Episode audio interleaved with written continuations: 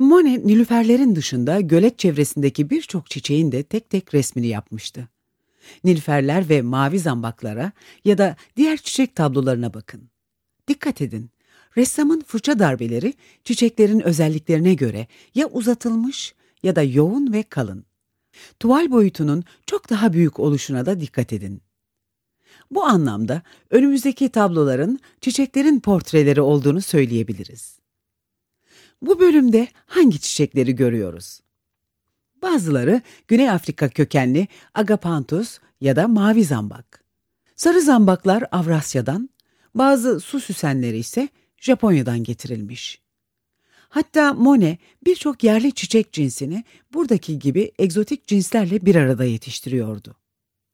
Mavi zambak, Monet'in en sevdiği çiçeklerden biriydi. Çiçeğin mavisini gölet suyunun ve göğün mavisiyle eşleştirebiliyordu. Ama o zaman da resmi izleyenin aklı karışabiliyordu.